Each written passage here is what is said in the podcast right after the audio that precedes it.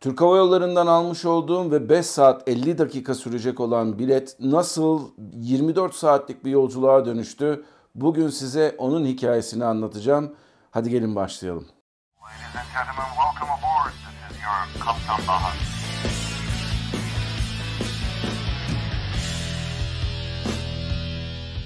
Herkese merhabalar arkadaşlar. Ben Kaptan Baha, Bahadır Acuner. Yepyeni bir Kaptan Baha yayınında sizlerle birlikteyiz. Bugün sizlere Türk Hava Yolları'ndan aldığım biletin nasıl uzun bir yolculuğa dönüştüğünü anlatacağım. Ama bundan önce isterseniz bazı şeyleri açıklığa kavuşturalım. Şimdi ben pilot olduğum için ve hava yolunda çalıştığım için herkesin kafasındaki düşünce pilotlar bedava uçuyorlar canım türünden bir düşünce. Ama bu her zaman doğru değil. Ve özellikle de Türkiye'de uçmadığım için Türkiye'deki hava yollarından da bedava bilet hakkım yok. Keza Türkiye'deki bazı hava yolu çalışanlarının hiçbir bedava bilet hakkı yok. Ancak kendi hava yollarında belki uçuyorlarsa uçuyorlar. Bunu her şeyden evvel açıklığa kavuşturalım. Dolayısıyla yaşamış olduğum Çek Cumhuriyeti'nden Türkiye'ye yolculuk yaparken cebimden tıkır tıkır parayı sayarak, daha doğrusu kredi kartından parayı sayarak ya Türk Hava Yolları'ndan ya başka bir hava yolundan ya da Pegasus Hava Yolları'ndan bilet alıp Türkiye'ye uçuyorum. Genellikle biz de son iki yıldır yılbaşlarını değerlendirip ki eşimin işinde belli bir süre boşluğu var. O boşluğu değerlendirip ben de ona göre programımı ayarlayıp yılın sonunda Türkiye'de, yılbaşında Türkiye'de, İzmir'de ailemizin yanında geçiriyoruz. İşte bunun için daha önceden bir bilet almıştım. Önce eşim ve çocuğum gittiler. Daha sonra benim uçuş programım biraz gecikeceği için arkasından ben geçtim İzmir'e. İzmir'e Sun Express Hava Yolları ile Almanya'dan gittim. Ama onun dışında e, dönüşü beraber yapacaktık. Dönüş için de 7 Ocağı belirledik. Çünkü 6 veya 7 Ocak, cumartesi veya pazar eşimin çalışmayacağını düşünerek, kızımın da okulun olmadığını düşünerek bence ideal bir zamandı. Tabii o zaman da yılbaşından sonra biletler aslında biraz pahalı olur. Bu bilet de o kadar ucuz bir bilet değildi. Hele kızım artık 2 yaşında geçtiği için onlara da indirimli de olsa bir koltuk almamız gerekiyordu. Aslında bu da çok kötü bir şey olmadı. Sonuçta rahat bir yolculuk yapmasını sağladı hem kızımızın hem de bizim için. Ancak kışın uçmanın bir takım cilveleri var. Bu kışın uçmanın cilvelerini de birazcık da öngörmek mümkün.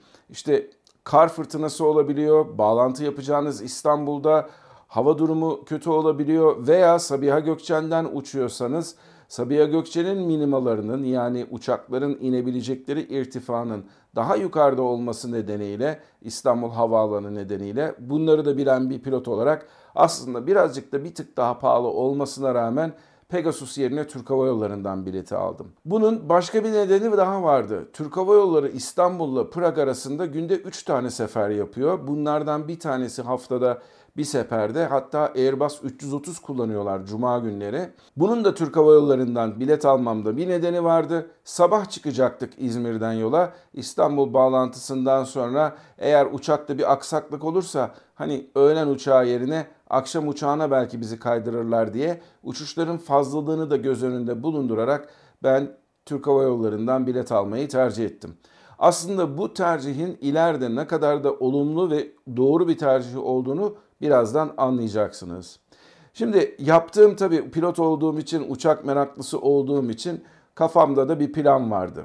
Türk Hava Yolları'nın her gün 10.40'da İzmir'den İstanbul'a bir uçuşu var. Yanılmıyorsam 23-13 uçuş numarası ve bu 23-13 uçuş numarasındaki uçuşlarda sabah İstanbul'dan bunun karşılığı olan yanılmıyorsam sabah 8 uçağı ondan sonra da 10.40'da İzmir'den İstanbul'a dönen uçağı genellikle 777 oluyor. E, kızım da daha uçakları çok seviyor, minnacık bir şey vesaire vesaire. Ona bu deneyimi de yaşatmak amacıyla hadi dedim 10.40'a bilet alayım. Çünkü 11'deki uçakla da gitsek İstanbul'a 13.40'daki Prag uçağına yetişmememiz için bir neden yoktu. Tabi havaalanına giderken ben Flight Aware veya Flight Radar'dan baktım. Bir de ne göreyim 777 olması gereken uçak 737-800'e çevrilmiş. Oh dedim en azından 737 Max değil. Evet bir pilot olarak hala bu konuda endişelerim var. 737 Max değil dedim. 737 800 de olsun. Ne yapalım? Koltuklarımız değişecek. Ortadaki koltuklardan almıştım önden ön taraftan uçağın. Onun sayesinde koltuklarımız tabii değişecekti. Bunu bilerek havaalanına gittim. Fakat check-in'e gittiğim zaman Benim tabi aileyle beraber yolculuk yaptığımız için her zaman uçuşu takip edemiyorsunuz. Benim farkında olmadığım bir şey Çekin'deki görevli arkadaş tarafından bize bildirildi. Dendi ki efendim 10.40 uçağında gecikme var. Daha henüz İstanbul'dan kalkmadı bile. Çekini de işte bir buçuk saat öncesinde vesaire yapıyoruz. Sizi biz 11 uçağına alalım. Çünkü 10.40 uçağı buradan da gecikmeli olarak kalkacak. Hatta 11 uçağından da geç kalkacak dendi. İşte bu proaktif, bu öngörülen bir yaklaşımla bu arkadaşımızın yaklaşması bize gerçekten çok hoşuma gitti. Ne yazık ki ismini alamadım. Eğer bu videoyu izliyorsa İzmir'de e, bize yardımcı olan o arkadaşımıza gerçekten çok çok çok teşekkür ediyorum. İşte böyle elemanları da hava yolları değil bütün şirketler bu tür müşteri memnuniyetini önde ön planda tutan insanları bence el üstünde tutmalılar. Neyse 11 uçağına bir aldık. Ailemizle vedalaştık biraz zaman geçirdikten sonra ve daha sonra güvenlikten geçerek kapıya doğru gittik. Fakat bu sırada ben de uçuşları takip ediyorum. 11 uçağı da 737-800 ve 11 uçağı da İstanbul'dan gecikmeli olarak kalktı. Ama 10.40'da İzmir'den İstanbul'a gitmesi gereken uçak hala daha henüz kalkmamıştı bile İstanbul'dan. Dolayısıyla o arkadaşımızın söylediği 11 uçağının saati geç olsa bile siz erken varacaksınız dediği olay neredeyse gerçekleşecekti. Neredeyse diyorum çünkü kapıda beklerken 11 uçağına da bir 40 dakikalık bir gecikme verildi. Bu sırada Adnan Menderes civarında hiç de bir sorun yokken havada birden gök gürültümeye başladı. Şimşekler çaktı ve biz de beklemenin biraz olduğunu düşünerek ben eşime ve kızıma dedim ki hadi dedim lounge'a gidelim orada daha rahat bekleriz dedim. Ve gerçekten de çok iyi oldu. Ben yıl boyunca gerek işe gidip gelirken gerek eğitime gidip gelirken gerekse de örneğin Asya içerisinde bir yerden bir yere intikal ederken hava yollarını çok fazla miktarda kullanan bir insanım. Onun dışında tabii bazen işte Türkiye'ye gidip gelmeler oluyor. Onun da sayesinde bayağı bir bin biriktirdim. Ve benim Amerika'daki United Airlines'da bir statüm var. Bu da Star Alliance'da, Türk Hava Yolları da tabii ki bunun üyesi. Star Gold seviyesine denk geliyor. Bu da Amerika'daki United millerimi kullanarak Star Gold seviyesinde olduğum için Türk Hava Yolları lounge'larından yararlanabiliyorum. Yanımda da bir kişiyi yolcu olarak, refakatçi olarak getirebiliyorum. İşte o da eşim oldu. Tabii çocuğunuzu da sokabiliyorsunuz. Aileleri ayırmıyorlar ve bu sayede rahat bir ortamda aşağı katta İzmir Andan Menderes havaalanında bekledik. Bu sırada müthiş bir yağmur yağdı. Özellikle de uçak indikten sonra hani derler ya bardaktan boşanırcasına değil kovadan boşanırcasına bir yağmur yağıyordu. Ve buna rağmen yer görevlileri e, can hıraş uçağı geri çevirmeye, işte yakıtını doldurmaya, e, bagajlarını alıp de yeni bagajları yüklemeye çalışıyordu. Aslında birazcık da çok fazla yağmur yağdığı zaman ben o konularda endişeliyim. Genellikle ben yolcu uçurduğum zamanlarda bu durumlarda e, apron kapatılır. Yerdeki görevlilere herhangi bir tehlike olmasın diye. Her neyse Uçağı çabuk bir şekilde çevirebildiler ve biz de uçağı aldılar. Uçakta aldıktan sonra yağmur hala yağıyordu ama o kötü hava ortadan kalkmıştı. Fakat havaalanının etrafında hala CB bulutları vardı, türbülans vardı ve uçaktan kalkışta bayağı bir türbülans yedik. Biz de koltuklarımız değiştiği için 737'nin arka tarafında oturuyorduk. Arka tarafı olduğu için de bayağı sallıyordu. Daha sonra işte düz uçuşa geçtikten sonra güneye doğru kalkış yaptık. Güneyde kalkışı yaptık. Daha sonra kuzeye doğru döndükten sonra zaten kısa bir uçuşta Türk Hava Yolları ikramı başladı. Şimdi benim her zaman için sizin çok sevmeyeceğiniz bir e, sıkıntım var. Türk Hava Yolları'nın İstanbul, İzmir, İstanbul, Ankara gibi çok kısa yollarda bu kadar servis oriented olmasını, bu kadar servis yapmasını ben sevmiyordum. Yıllar boyunca bunun eleştirisini verdim. Hatta zamanında bir İstanbul Bodrum uçuşum var ki e, Ramazan'a denk geliyordu. Koca koca Ramazan paketleri dağıtıldı vesaire. Hiç gerek yok bu kadar çok uzun bir uçuş değil. Kısa uçuşlarda bunun yapılmasını ben çok iyi bulmuyorum. Evet insanlar Türk Hava Yolları'nın da bir farkı olsun. Yemek yemeğe para vermeyelim diyorlar ama yedikleri de sonuçta altı üstü bir tane sandviç ve e, bir hamidiye suyu. Kalkıştan sonra türbülans olmasına rağmen çok kötü bir türbülans değildi. E, eminim bu konuda kokpitte de istişarede bulunmuşlardır ve servis çabuk bir şekilde başladı. Hemen arkasından da inmeye yakın servisi kabin görevlisi iki arkadaş topladılar ve İstanbul Havaalanı'na indik. İstanbul Havaalanı'na iner inmez tabii ki refleksler olarak benim yaptığım ne vardı? Telefonumu açtım. Airplane moddan normal moda geçirdim ve onun üzerine SMS'ler var, e, arka arkaya gelmeye başladı. Türk Hava Yolları'nın SMS'lerine siz eğer üye olursanız rezervasyon yaptığınız zaman biletinizle ilgili değişiklikleri direkt olarak size SMS yoluyla iletiyor. Aynı zamanda biletinizle ilgili bir değişiklik yapıldıysa Türk Hava Yolları'nın mobil uygulamasına giderek bu değişikliği görmeniz mümkün. Hemen sizin rezervasyonunuzun üzerine basıyorsunuz. Arkasından da size diyorlar ki biletinizle ilgili bir değişiklik yapıldı. İşte durum budur. Uçuşlarınızı değiştirmeniz lazım diye. Ve uçuşlarınızı değiştirmeniz lazım diye size uyarıda bulunurken uygulama sizin için en uygun uçuşunda hangisi olabileceğini söylüyor. Ha mesela o aynı gün içerisinde olmayabilir. Dediğim gibi daha önceden plan yaparken akşam 5.40 uçağına en azından bizi verirler diye düşünmüştüm.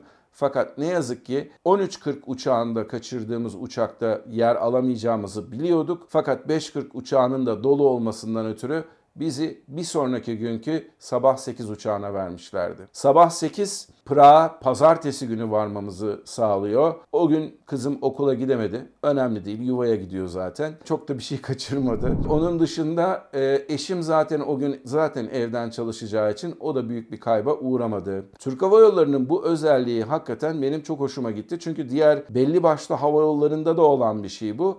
Ve bu özelliğin Türk Hava Yolları uygulamasına gelmesi bence takdir edilecek bir şey. Fakat şöyle bir şey vardı. Daha sonra Türk Hava Yolları'nı telefonla aradığımda bu arada biz taksi yapıyoruz e, İstanbul Havaalanı içerisinde. Dedim ki eğer 17.40'da boş koltuk gerçekten var mı yok mu onu bir öğrenelim. Bir de varsa eğer ekonomide almış olduğumuz bileti belki para farkını vererek business'a geçelim o şekilde uçabilir miyiz diye sordum.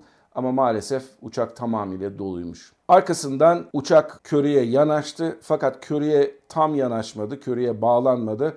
Çünkü uluslararası bir noktaya uçacağı için bu durumlarda Türk Hava Yolları'nın uçakları veya Pegasus'ta da olabiliyor bu. Uçaktan yolcuları otobüsle indiriyor. Arkasından körüyü uçağa takıp yolcuları uluslararası destinasyona gidecek olan yolcuları o şekilde alıyor. Bu da normal bir olay. Garipsenecek bir şey yok. Uçaktan indik. Kapıdaki görevli yukarıda transfer desk var. Orada konuşmanız lazım dediler. Ne olduğunu bilmiyordum. Çünkü böyle bir şey inanın ister inanın ister inanmayın ilk defa başıma geliyordu. Transfer deske gittik. Önümüzde belki 10-12 kişi ya vardı ya yoktu. Kimileri iç hatlarda işte İstanbul, İzmir, İstanbul uçup oradan Ağrı'ya gideceklerdi. Kimi Erzurum'a gidiyordu, kimi yabancı bir yere Berlin'e gidiyordu galiba. Değişik noktalara giden insanlar vardı. Bankoda çalışan 4-5 arkadaş gerçekten de bu insanlara son derece iyi şekilde yardımcı oldular. Ayrıca başka Türk Hava Yolları görevlileri de gelip sırada beklemememiz için hani biz çocukluyuz diye belki de yardımcı olmak istediler. Çok teşekkür ederim. Gerçekten de insanlar diğer insanlara da aynı şekilde yardımcı olmaya çalıştılar. Hem de aynı zamanda bankonun arkasındaki diğer arkadaşların iş yükünü de azaltmak açısından yararlıydı. Tabi dedim ya böyle bir şey ilk defa başıma geliyor. Valizlerimiz de var. Valizlerimizi alalım mı almayalım mı diye düşünürken Eşime dedim ki hayır hiç almayalım bir de valizlerimizi otele taşıyacağız. Ondan sonra içinden kullanacağımız belki bir parça bir şey arkasından da tekrardan o valizlerle yolculuk yapmak çok zor olacak dedik. Hakikaten de iyi bir kararmış. Kızımın su ısıtıcısını, maması için su ısıtıcısını yanımıza almıştık. O iyi bir karardı. Yalnız doğru vermediğimiz bir karar var, vardı. O da yanımıza yedek giysi almamıştık böyle durumlar için. Siz siz olun böyle aktarmalı uçuşlarınız varsa ve hava durumunda da belki birazcık da sorunlar yaşayacaksanız yanınıza yedek giysi mutlaka bulundurun.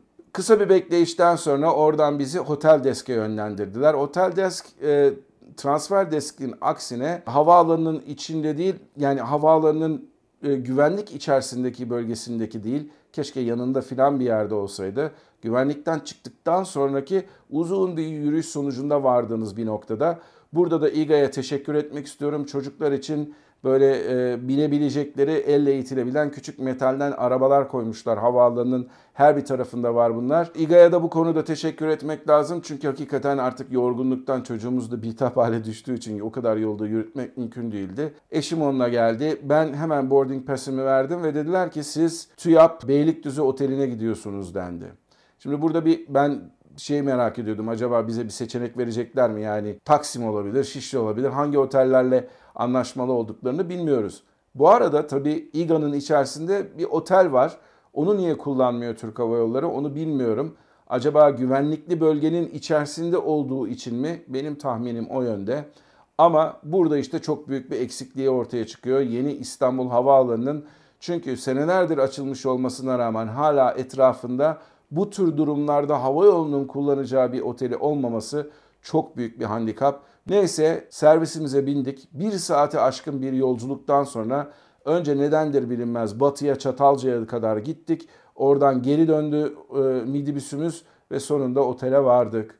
Otele vardığımızda check-in işlemi ben hengameli bekliyordum. Travel Desk'te de, Hotel Desk'te de insanların bağıracağını, lanet olsun Türk Hava Yolları'nı düşün, diye düşünürken herkese gerçekten de son derece sakin, son derece uyumlu bir şekilde bütün söylenilenleri yerine getirdi ve bunun sonucunda da otelimize varıp hemen 2 dakikada çekimimiz yapıldı ve odamıza çıktık. Ertesi gün sabah 8'deki uçuşumuz için bize uyandırma 3'te verildi. 4'te de otelden alacakları söylendi. Şimdi 4 biraz erken bir saat. Özellikle küçük bir çocukla kalkmak için gerçekten çok zor bir saat. Ama sağ olsun o da bize yardımcı oldu ve sabah 4'te biz servisteydik. İşin ilginç tarafı bir akşam önce trafik olmadan ta böyle Çatalcalardan dönüp bir saate aşkın bir şekilde geldiğimiz otelden havaalanına tabi sabah 4 olduğu için belki de 30 e, dakika 35 dakika gibi bir zamanda geldik. Arkasından check-in'imizi yapmamıza gerek yoktu. Zaten elimize bir sonraki uçuşun boarding pass'ini vermişti Türk Hava Yolları. Onda da bütün her şeyi hazırlamış Bizim bir tek uçağa binmemizi bekliyorlardı. Biz de tekrardan Star Gold'un avantajını kendi amacımla kullanıp arkasından lounge'a doğru gittik. Lounge'da uçuşumuzu beklemeye başladık. Çayımızı içtik. Kızım güzel bir börek yedi, çok güzel olmuş dedi.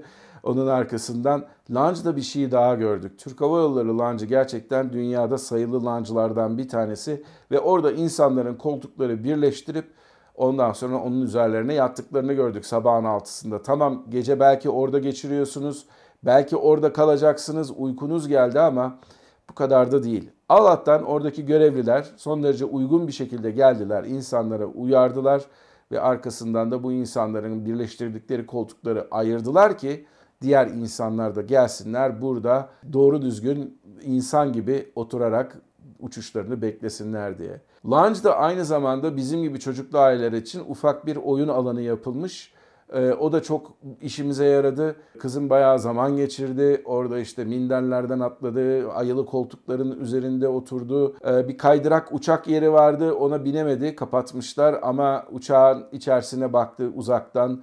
Uçak konusunda işte baba uçak vesaire filan dedi. Sonuçta onun rahat bir şekilde zaman geçirmesini sağladık.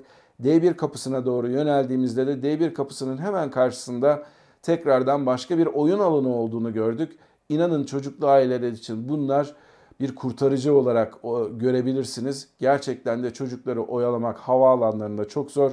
İGA'ya da teşekkür ediyorum. Böyle yerleri havaalanının değişik yerlerinde bulundurduğu için ama bu konuda da bir eleştirim var. Tabii kullanan insanlara da bağlı bu. Ne yazık ki oradaki oyun alanı bayağı pisti ve bir yerden sonra artık kızımı geri çekip kızım çok pis burası hadi gel başka yere gidelim deyip e, oradan almak zorunda kaldım. Biliyorum insanların bazıları gerçekten çok pis kullanabiliyorlar. Ayakkabılarıyla hatta çocuklarını çamurlu ayakkabılarıyla oralara çıkartıyorlar ama zaman zaman oraya yapılacak bir e, temizlik gerçekten çocuklarımızın sağlığı açısından çok büyük bir rol oynayacaktır. 8'deki uçuşumuz için biniş yapıldı. Arkasından rahat bir uçuş yapıldı.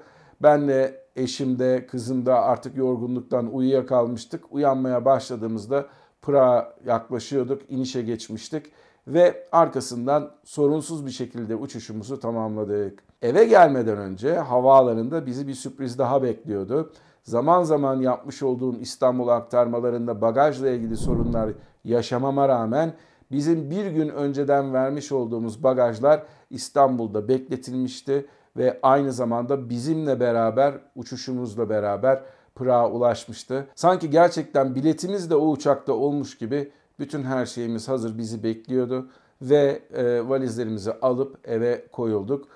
Zavallı eşim hemen eve gelir gelmez işe başladı. Kızımla da ben oynadım biraz. Onun da uykusu gelince uyuttum. Şimdi bu kadar uzun bir yolculuk neden oldu? Tabii ki hava muhalefeti nedeniyle. Ben size şöyle bir şey söyleyeyim. Biz bu deneyimi eğer Amerika'da yaşamış olsaydık, atıyorum Chicago bağlantılı ve hava muhalefeti nedeniyle bir gecikmeden biz uçuşumuzu kaçırsaydık ve bir sonraki uçuş da ertesi gün olmuş olsaydı ben size bir şey söyleyeyim mi? O zaman havayolu ne otel verirdi ne bize verdikleri gibi yemek voucher'ı verirlerdi veya otelde yemek üzere bizi ağırlarlardı. Bu belki de Avrupa Birliği'nin verdiği bir kanun nedeniyle olan, tüketici hakları nedeniyle olan bir şey olmuş olabilir ama Amerika'da eğer uçuyorsanız ve bu şekilde bir bağlantınızı hava muhalefeti nedeniyle kaçırıyorsanız o zaman işte siz tek başınasınız demektir. Otelinizin de kendinizin ayarlaması lazım. E, oteldeki yemeklerin de parasını kendiniz ödemesi lazım. Bir sonraki uçuşa size alıyorlar. Tabi o durumlarda e, uçaktaki bilet fiyatlarının farkını size yansıtmıyorlar ama burada olduğu gibi ne otel veriliyor ne bir servis sağlanıyor vesaire vesaire. O konuda tamamıyla sorumluluk sizin üzerinizde. Dolayısıyla Avrupa Birliği kuralları nedeniyle bile olsa Türk Hava Yolları'nın böyle bir yaklaşımda bulunması gerçekten güzel ama otel gerçekten çok uzak. İGA'nın çevresinde mutlaka mutlaka bizim en azından 500 yataklı, 4 yıldızlı, 5 yıldızlı 4-5 tane otel yapmamız lazım ki o kadar büyük bir havaalanında bağlantılarda sorun olduğu takdirde insanlar bir saat otele arkasından da tekrardan bir saat otele yolculuk yapmasınlar. Hele İstanbul gibi trafiğin son derece rahat aktığı bir şekilde. Biliyorum. Orada biraz espri yaptım işte. Onun dışında Türk Hava Yolları'nın uygulamasının bu kadar interaktif olması gerçekten hoşuma gitti. Bir takım başka hava yollarında da uçarken gördüğüm özellikler var. Onları da ben zaman zaman Twitter üzerinden Bilal Ekşi'yi de etiketleyerek sağ olsun benim benim yüzümden başı çok ağrıyor. Ya keşke bunlar da bizde olsa türünden uygulamalara güncelleme yapılmasını öneriyorum. Örnek vermek gerekirse uçağa bindiğim zaman verdiğim bagajı takip edebiliyorum. Uçağa binindi, bagajınız sizle beraber uçakta. Ondan sonra uçaktan şu saatte çıkarıldı, şu banttan alacaksınız ve aynı zamanda bağlantı uçağınıza şu saatte konuldu türünden bilgiler var. Örnek vermek gerekirse United'ın e, uygulamasında bu tür uygulamaları da Türk Hava Yolları'nda görmek istiyoruz. E, en son uçtuğum uluslararası hava yolu TAP Air Portugal'dı. E, oradaki görmüş olduğum benim uygulamanın gelişmişlik düzeyi Türk Hava Yolları'nın belki de yıllar yıllar gerisinde. Doğru yolda gidiyor bence Türk Hava Yolları bu konuda ama dediğim gibi biz bilgiye sürekli olan aç insanlar olarak belki de birazcık daha fazla bilgi verilirse hiç de şikayet etmeyiz. Umarım bu videoyu, bu yayını beğenmişsinizdir. Biliyorum Türk Hava Yolları'na sürekli laf geçiriyorsun diyorsunuz ama işte Sezar'ın hakkında Sezar'a veriyoruz. İyi işler yapıldığı zaman da bunları söylüyoruz. Gerçekten bütün elemanlar, hava yollarında çalışan insanlar, hava alanlarında çalışan insanlar, kimileri gerçekten iki kuruş maaş alıp da bu işleri yapan insanlar canla başla sizin için çalışıyorlar. Siz bir uçağı kaçırdığınız zaman kimse sizin bir uçağı kaçırmanızı istemez. Kimse sizin yanlış bir yöne gitmenizi istemez. Gideceğiniz yere olmanız gerekenden daha geç varmanızı istemez. Ama gördüğünüz gibi hava muhalefeti olsun, bir takım teknik aksaklıklar olsun bunlar her zaman olabiliyorlar. O yüzden havaalanlarında, hava yollarında çalışan elemanlara iyi ve anlayışlı davranmayı unutmayın. Bambaşka bir Kaptan Baha yayınında görüşmek üzere. Mutlu kalın, esen kalın ama her şeyden önemlisi bizimle ve havacılıkla kalın. Hoşçakalın.